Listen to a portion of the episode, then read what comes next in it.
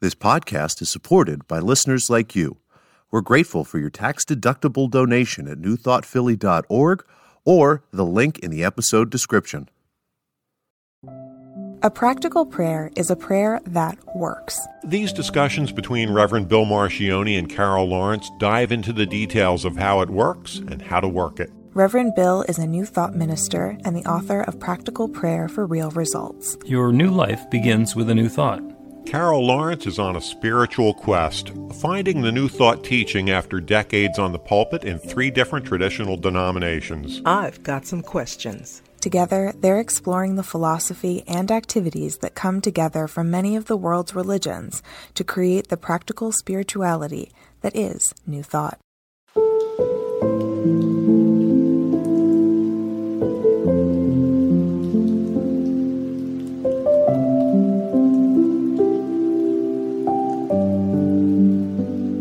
Welcome to the Practical Prayer Podcast. I'm Carol Lawrence here with Reverend Bill Marcione, and we're here going to have another exciting conversation.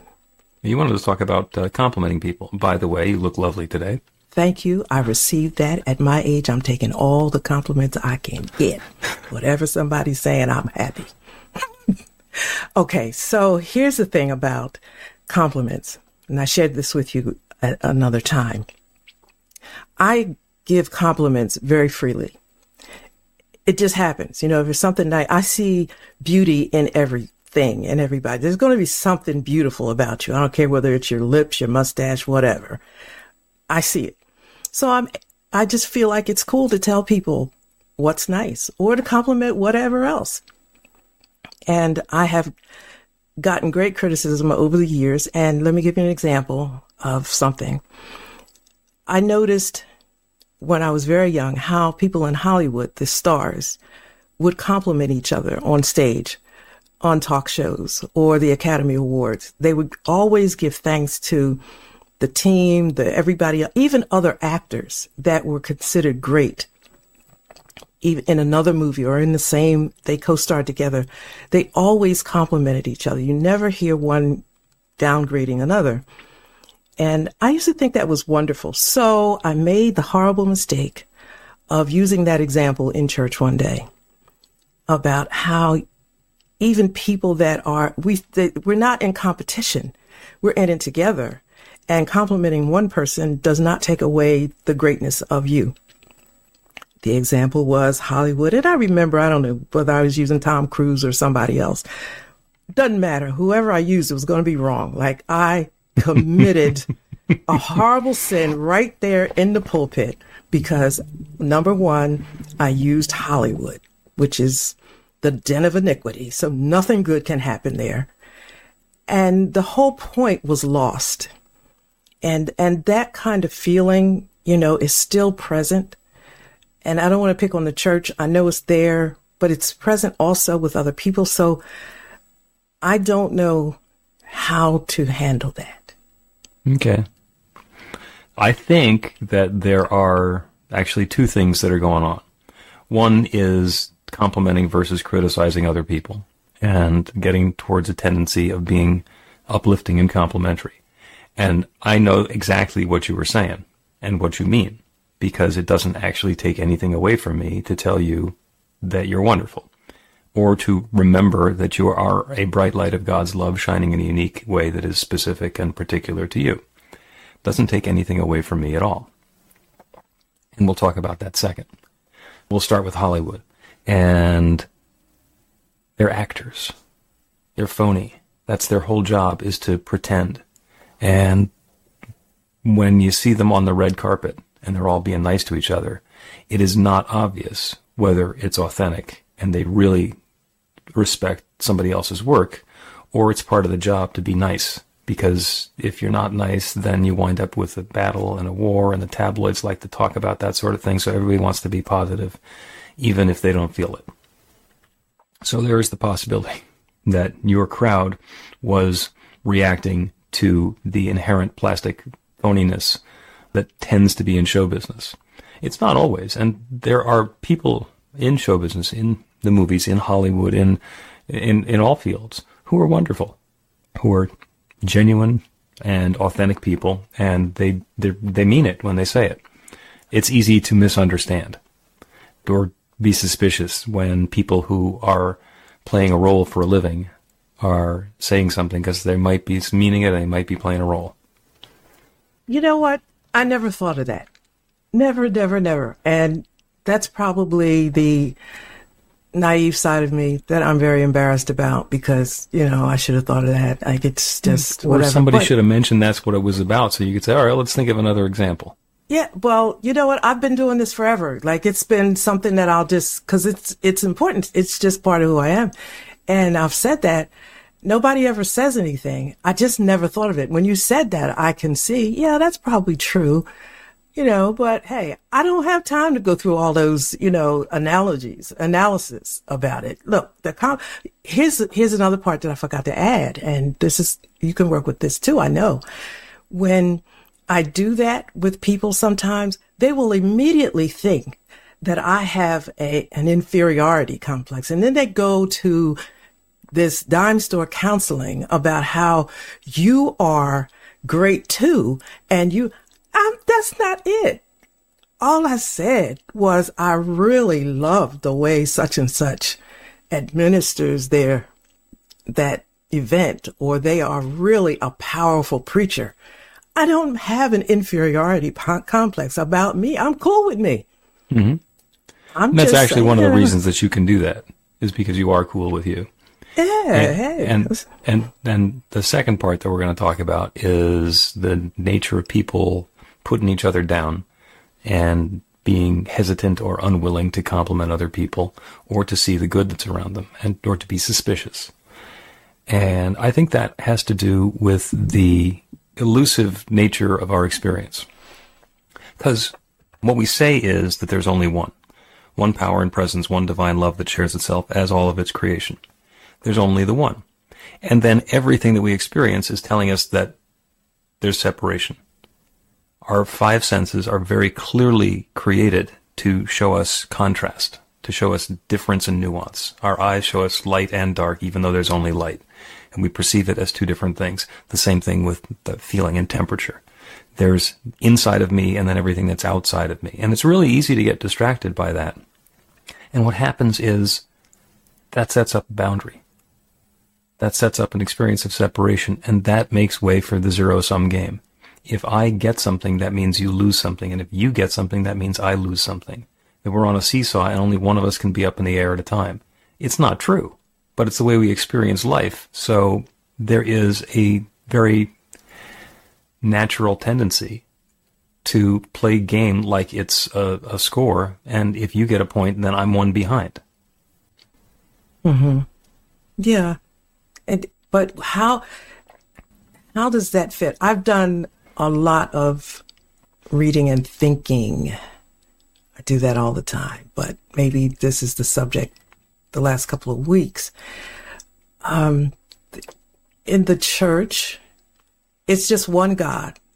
And I'm surprisingly finding a lot of similarities in uh, the traditional church and New Thought in terms of agreement or, or in terms of focusing on certain scriptures. The interpretation is different, yes, but not always. I've, I've found some similarities. Mm-hmm. And I'm thinking, okay, the oneness I get because there are a lot of similarities here, and there are probably more similarities than not, depending on how you approach it. So then why approach it in a negative way? We have one God who expresses or reveals, you know, and I, I know I don't have the eloquent language of New Thought. I'm working on it, but Oh, you got it. that one God reveals itself, manifests itself in so many different ways, in personalities, in organizations, denominations, or whatever. It's still one God, just looking different, speaking different. Um, I used to think that the way I preach, I couldn't compare myself to somebody else because my voice resonates with, or somebody else's hearing or spirit resonates with my voice. So if I change what I do, I'm going to miss the audience that was meant for me to speak to. Hmm. So I'm I'm good with it. You know, it may not be the most popular. I may not be on a stage of 8,000 people. Not my business, right? Because if I was and I tried to change, I'd probably screw it up anyway. So, you know, just be who you are and that's cool. But that doesn't mean you're bad or ugly. It just means this is God working through me and God working through the other pe- person. So since we are on this God path, this journey home, how come it can't be okay that somebody else is a different way? You know, this is not a competition. We just getting home, you know? Yeah, because it's set up to look like a competition. But if, you, we're smart people. It doesn't work, right? Don't you know it doesn't work? So why keep going the same way?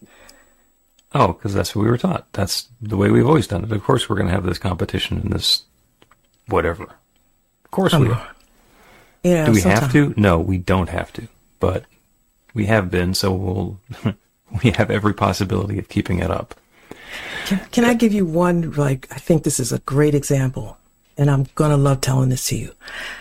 I have three children, and before they were born, my goal for them was to love, teach them to love each other unconditionally. I asked for three. I knew I was going to have three. There was no doubt in my mind. So when three got here, this was it. And I was making sure from day one, each one loved each other for what was good about the other. What I didn't have control over was what you're saying, how the world or the culture teaches competition. Mm-hmm.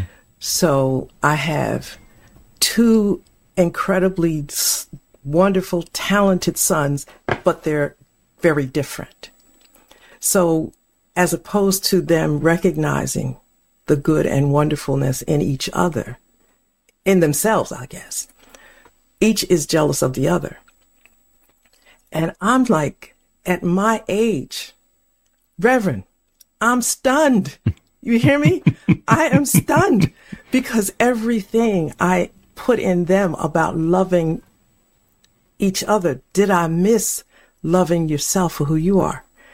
And 35 and 38, they are, stuff is happening with them because of, I think it's not, they, they admire in the thing about each other, but they see what the other has as greater than what's in themselves. Hmm. That, does that make sense? Yeah, the grass is greener. And I, it's gotten so blown out, I can't fix it, which is good. Good. Because I'm stepping 'cause back and Yeah, you gotta stop just- trying. There's nothing else I can say, right? God is in you both. Always told you that. God is perfect in you both. What the heck is going on here? So, okay, so I, I know I'm talking long, but this is going somewhere and this is going, and then I'm going to stop and then you put it all together. Okay, so uh-huh. the oldest one, who they don't care if I talk about their stuff because they don't care. That's just how we are. Okay, so the oldest one has four children. Those are my only grandchildren. He has four. There are three mothers between four children. One is an ex-wife and two are, as they say, baby mamas. So I looked at this situation several years ago and I said, when they first all got to the planet, and I said, the one thing I will not have is chaos and anger and unrest in my family. This will not happen. So I devised a plan in my own head to bring these three women together with all the children. I knew it wasn't going to happen in one, one setting, but I deliberately spoke to each one and I created a relationship with each one. And I knew that when I brought them together, I knew exactly what it was going to be because I planted the right seeds. I did. The day they came together, it was amazing. They were squealing. You know, they call me Gigi. They were squealing because like, Gigi, we love you. And da, da, da, because they were hugging each other. And like they had no earthly reason to do that based on the norm of the way people behave. And so we are to this day, the oldest grandchild will be 16. The youngest one is 11. So it's been all those years and I'm everybody's Gigi and they loving it. It's all good. Even my son said, this is crazy. This doesn't happen with anybody. Well, it's going to happen. I made it I set the intention before I knew what I was doing. We are going to be a loving family. We will be together on the holidays. His ex-wife, who is remarried, still does the hair of one of the children that was born during their marriage. Is that crazy? But this is how I, you know, said, this is love. This is what we do, right? So that's the short story. Now with my, so I'm saying that you don't have to use the script that society sets up. God allows us to choose another script. It's Absolutely. love. It's love. Yeah. So I, I exemplified that, gave everybody the love script. It worked. No credit to me because I was experimenting. Never been there before. I just figured we're going to be happy here.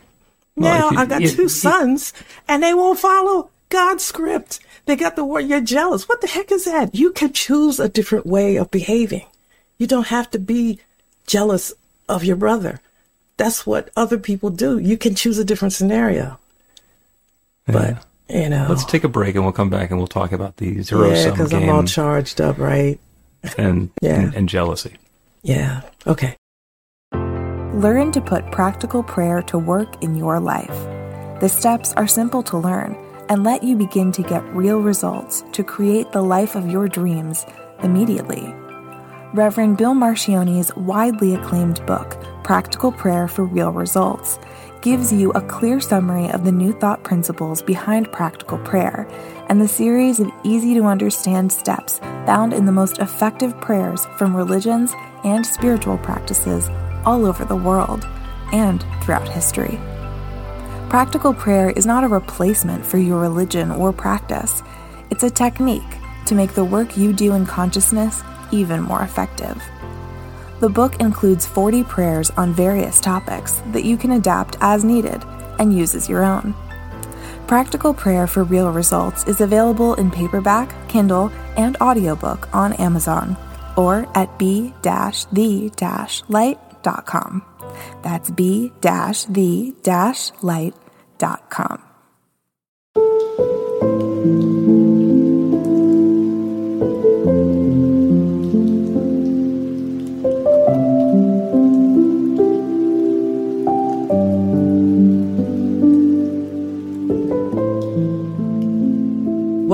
to the Practical Prayer Podcast. I'm Carol Lawrence here with Reverend Bill Marcione, and I have no idea which way this is going because I dumped it all on you. So, Where we ended up was that you je- jealousy doesn't work for you. It Yeah. confounds you. You find it to be depleting and distracting, and like what what the heck's the point? Jealousy is when we look at something that somebody else has, and we wish that they didn't have it because we want it. And that is inherent in the competitive approach to life. It's not a coincidence that your two sons are doing that because there's so much of a focus in our culture on sports where you have a winning team and a losing team and the the winning team is better because they won. You have it in our politics. There's two parties and one party wins and that means the other party loses. And it's set up very conveniently so that we have winners and losers. And when somebody perceives themselves to not be the winner, they can be jealous of the winner and want to have what the winner has. Instead of understanding that everybody has something, it's just different for each of us. I don't know if I've told this story before on the podcast. I certainly mention it every year when I do the talk on Super Bowl Sunday. The one thing that the winning team in the Super Bowl needs more than anything else is another team as good as they are to beat. The winning team needs another team that's willing to play and take the risk and not win in order for the game to come out. Mm-hmm. If you were to take the Super Bowl team, even the one who winds up losing, and put them up against the best high school football team in the country, nobody would buy tickets. Because it's not interesting. It's not exciting. It's not a game. And the mistake that people make so often is to think that they're in a game where there's a competition and if somebody else wins, they're not going to win. When we're looking at it the way you were, the situation you described with the three mothers of your grandchildren, there's every reason to believe that they're going to see life as a competition because my child has a different relationship with their dad than the other children do, and I want to make sure that my kid gets as many goodies as is coming to him. And if the other one seems to be getting more goodies, then that's taking something away from me and from my family and whatever. And there's the system there, the situation is set up for competition.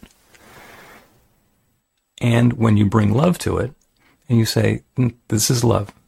If the other kid is getting a lot of love and you want your kid to have more love, don't take it away from the other kid. There's an infinite supply. Bring more love to it. More love and more love and more love. The confusing part for some people is to think that if I don't get the love, it's because somebody else got it instead. And that goes right back to what you were talking about before. In order to experience love, we have to be love.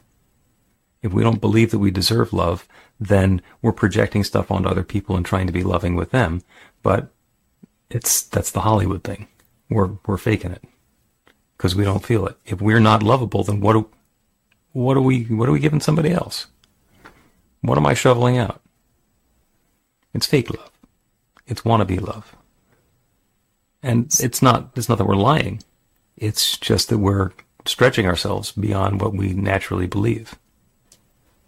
But we can do it a different way, right? Absolutely. It doesn't, you know, I, with, um, my grandchildren text me and all of that, you know, and one, the oldest one said to me, about, she was about 14. She and her brother are the, know, they, they belong to the first wife.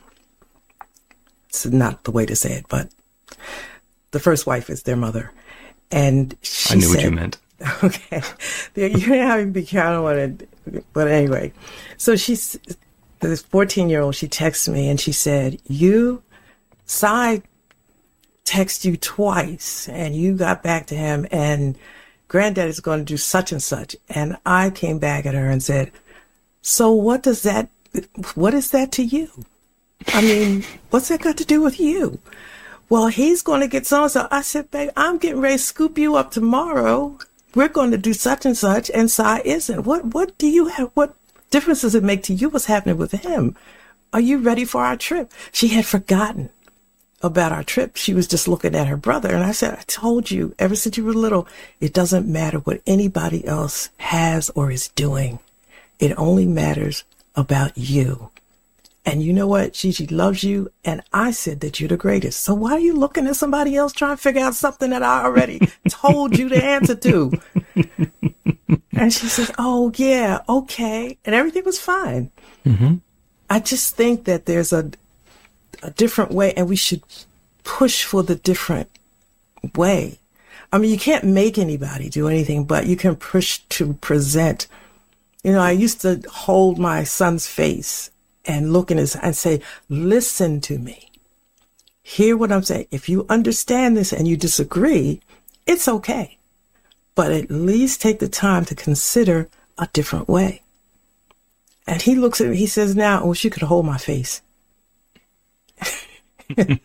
I said, okay, we can get on Zoom and we can pretend, but you gotta say, this is making me crazy or this is stupid. Is there another option here Mm-hmm. that'll work better? I mean, if you can't pray, you can just like, which is a prayer. You're like, look, God, you got another option here. Drop it in real quick because I'm pissed. Whatever. yeah, there are a lot of so- different ways that the that the prayer can show up, and the key to all of them is reminding ourselves that there's lo- there's love here. There's love here. Uh, one of the musicians who plays at New Thought Philadelphia has some relatives with differing political views, and it makes family events like Thanksgiving a little challenging, as people, especially recently, have been very comfortable pontificating or bloviating about their point of view. And so he wrote a song called Bring Love to the Fight. And it was such a great notion that this is a family, and families are messy. That's like we know each other well enough that we know where the buttons are, and whenever we want to, we can push them sometimes inadvertently. And we're good at it because we installed them, or we're there when they were getting installed. So, in a lot of ways, that is that's the proving ground for our beliefs about ourselves. Uh, I've often said, and it's repeated, that you can learn more about somebody by watching them with their family for a half an hour than you can by knowing them for five years. And so you're thinking, That's say, true. yeah, that's true. That's true. Is true. because all the stuff comes up. So when you say we're going to get together, we're a big, loving, messy family, we have differences of opinion, and that's not the end of the story. Yes. In this circumstance, if we bring some love to it, how does that change it? What does that do for the experience of the folks who are here? And I think that ties back to what you were talking about to begin with, about being able to compliment people. When you can look at a situation with all of its flaws and warts and problems and difficulties and challenges and shadows, and still say that it's love, and say there's something wonderful and valuable and good here, it changes the context. It changes the context so that you're you're putting your attention on on what's good, on what's lovable, and inviting more of that. Mm-hmm. That's the big piece, and that I think has been working for you. That's the law of attraction. When you look at something and you're inviting that love, you're inviting that compliment. Very likely, there's going to be more love and more compliments coming. I guess, you know, as I as we go forward, you'll help me to see what's going on. I just I have a friend of over 40 years and we call each other like BFF, best friends forever. I I don't know if that's true or not. Um I'm not sure about that, but she she gets angry with me. Uh, we'll go out to lunch occasionally, and she'll get angry. She says, "I can't stand being around you. I just you you won't get angry at anybody. You don't say I refuse to deal with sin."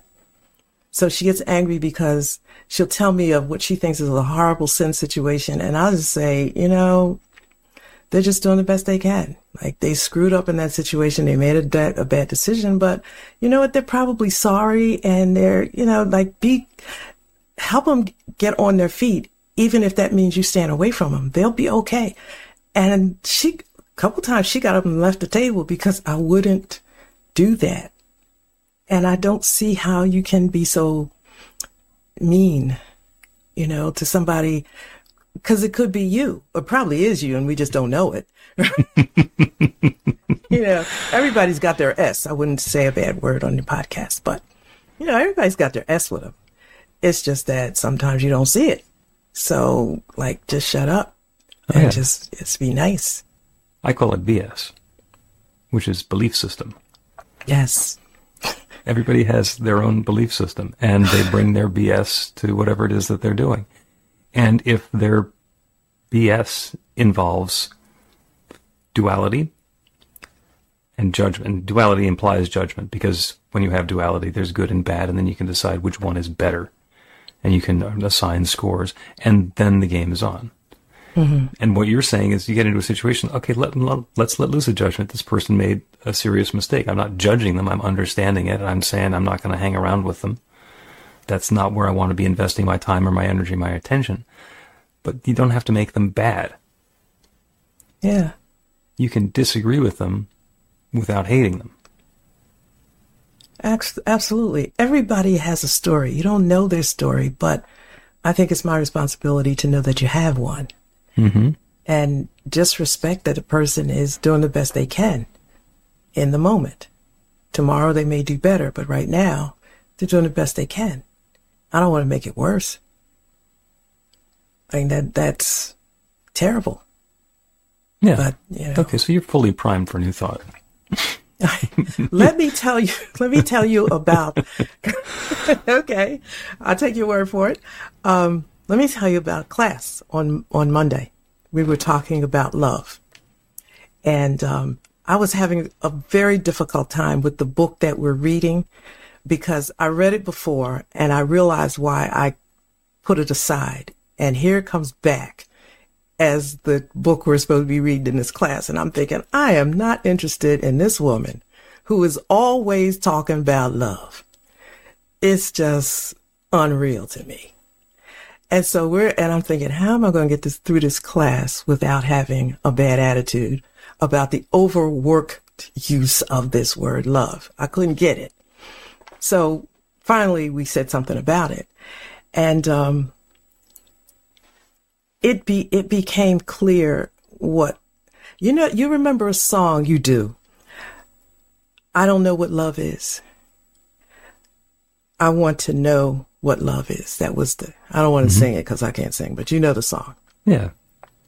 And I used to sing that a lot because I thought I didn't know. And then Monday, you know, everybody was chiming in trying to help me with this. It wasn't God. I'm cool with God's love. I'm just not cool with love everywhere else. And Right. to me, it's like very scary. So since I have very few warm fuzzies anyway, it's easy for me to not get into love conversations. And here we are in class and I'm thinking, this is just like way too much for me. This, I'm not getting it. But then here's my sons having this clash. And no matter if there's a problem in the family, we'll all circle the wagon and come together, you know, as one strong unit. But then after the cra- clash is over, you know, those two are like getting into it. I said, what is this? I don't know what love is. But then as we talk today, and I think about how I pulled together the three babies' mothers and made us all a big family, that's what love is. It's not fixing and blaming or saying, because like my son is the one that created this difficult situation. hmm but everybody loves him. No matter what the situation is, he could do no wrong to anybody. He's out here wreaking havoc in everybody's life. Everybody that he has wreaked havoc with still loves him. Mm-hmm. That's an interesting thing. So after some- Monday's, after some Monday's charisma there. th- just crazy. You could sell it. you could sell it. But it's a beautiful thing. Just channel it in the right direction. But Monday, I, I was so confused in the class about love, love, love. Then, I, then now we're talking and I'm thinking about the situation and I have used love. I don't know if I have it and pour it out. I've used it. And now that I'm thinking about, okay, I know how to use it. Now maybe I can go to another level and say it's in me. I'm not sure. I, I got to see because it's no, the warm fuzzies just ain't fuzzing always. Okay. Uh, I'm going to suggest that getting the baby mamas who, who shared a dad together and loving on each other, you've got it. The ability to do that is love. And I'll get into that uh, after we take a break. I'm also going to suggest that your two sons are using each other as sparring partners. That is a game that they are choosing to play, and it comes up looking like it's not love. But if what you love is sparring, then you need a sparring partner. Hmm. Yeah. Take a break, and we'll come back and talk about the clinical definition of love. Well, that sounds sterile. You can put practical prayer to work in your life, and Reverend Bill Marcione can help. He is offering an online class that teaches you to create your own practical prayer in five weekly one hour sessions. The final hour brings your practical prayer together, anchored in live original music by a notable New Thought musician. Practical prayer is based on the most effective prayers found in religions and spiritual practices all over the world. Use it to deepen ever more fully into the truth of your spiritual nature. It's the core of a transformational spiritual practice that's simple, even if it's not always easy. Reverend Bill is also available for private spiritual counseling prayer sessions. Together, you'll lean into the challenges you've experienced in life and explore the transformation that's possible through practical prayer. You'll uncover old, hidden beliefs and uproot them to make way for the life of your dreams. Everything you need to know is on the website at b-the-light.com. That's b-the-light.com.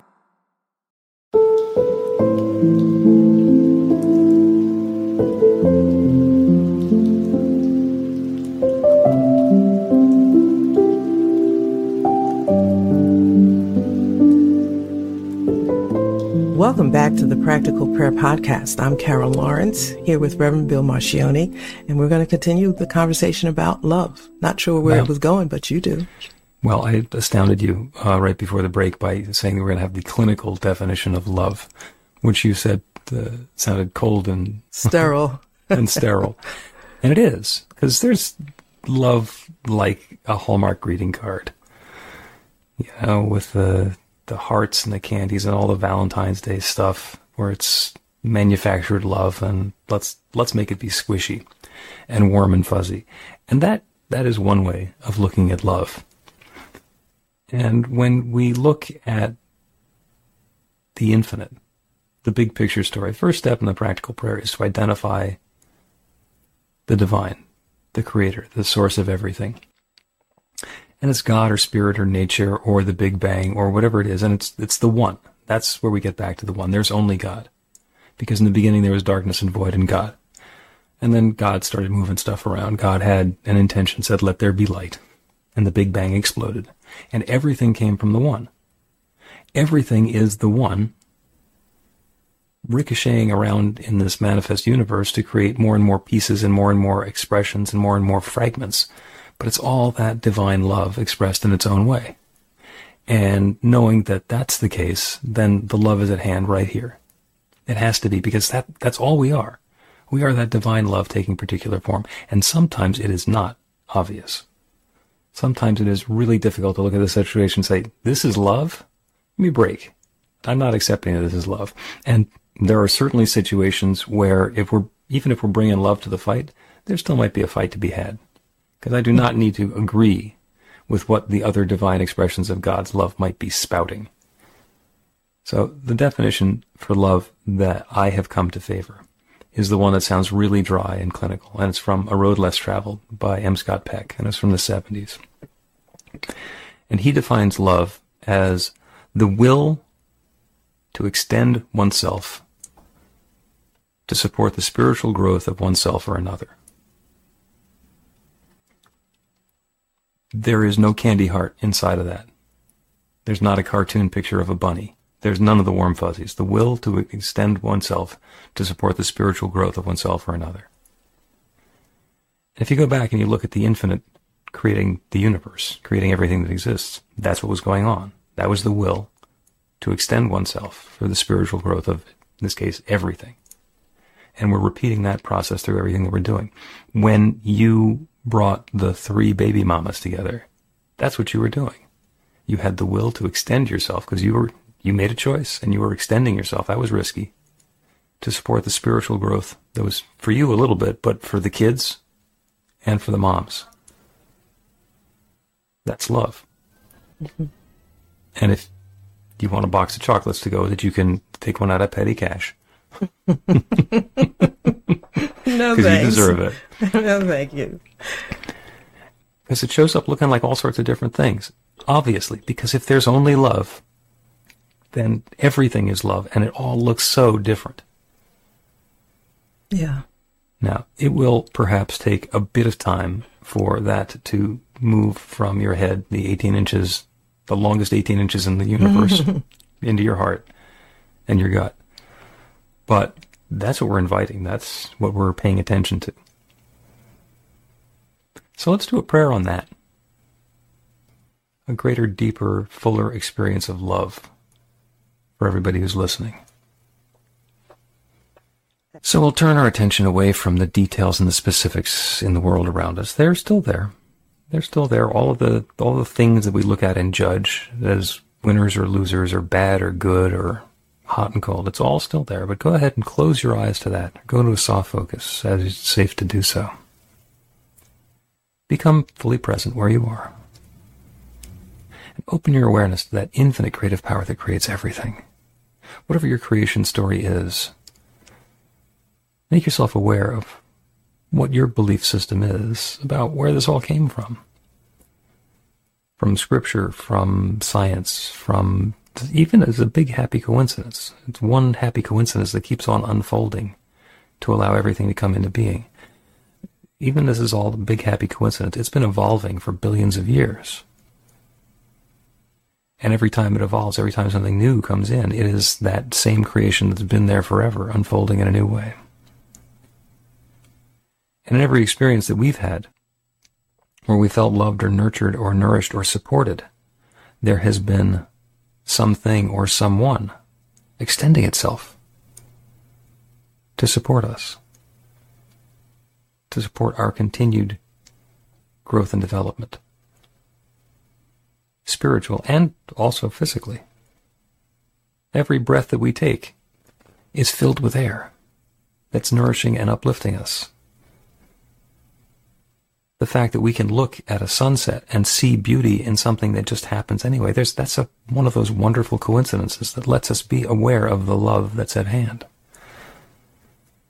It is possible to look at any situation and circumstance and understand that in back of it there is love. When there's a forest fire, we can look at it and say it's terrible destruction, how horrible. And within weeks, we can go back through the burned area and see new growth coming in. New growth that wouldn't have had a chance to express itself if all the shade from the trees were still there, blocking out the sun. Love is at hand. It's always available that divine love that unfolds as all of creation is unfolding and expressing and revealing itself as each of us, right here and right now and always. Sometimes in ways that are obvious and sometimes in ways that are very mysterious and hidden. Sometimes we have to wait for the punchline. Sometimes we have to wait for the resolution. And in everything that we do, whether we're in experience with family and having something joyous going on, or if we're in the middle of a tussle, a disagreement, or a fight, we can bring love to it. We can turn our attention back to the true knowing that it's all love, and that somehow there is something good that's available here. And so what I claim for each of us is an, an even deeper awareness of the love that's at hand, an even greater experience of that love unfolding, an even more thorough commitment to that will to extend ourselves for the spiritual benefit of ourselves or another and bring love to it. Because that love is always available, it's always there, and simply more and more of it being revealed, more and more of it being brought into our awareness.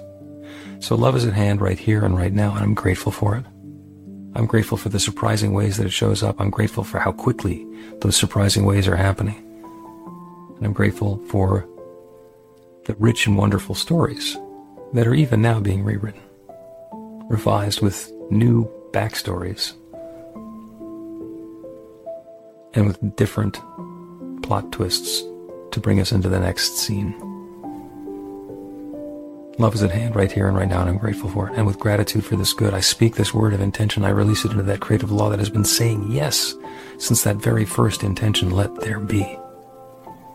And it once again says yes, and this good is underway.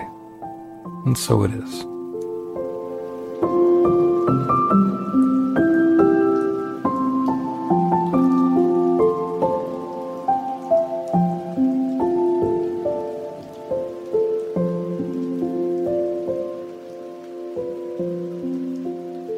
Practical Prayer Podcast with Reverend Bill Marcione and Carol Lawrence is a production of BeTheLight.com. B-the-light.com. Where you can find more information about practical prayer for real results. Our theme is by Music of Wisdom. You can learn about the spiritual community of New Thought Philadelphia with daily guided meditations, weekly celebrations of spirit, and Reverend Bill's classes in practical spirituality at newthoughtphilly.org.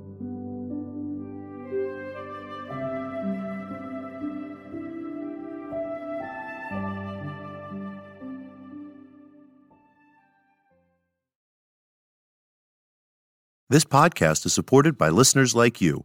We're grateful for your tax-deductible donation at newthoughtphilly.org or the link in the episode description.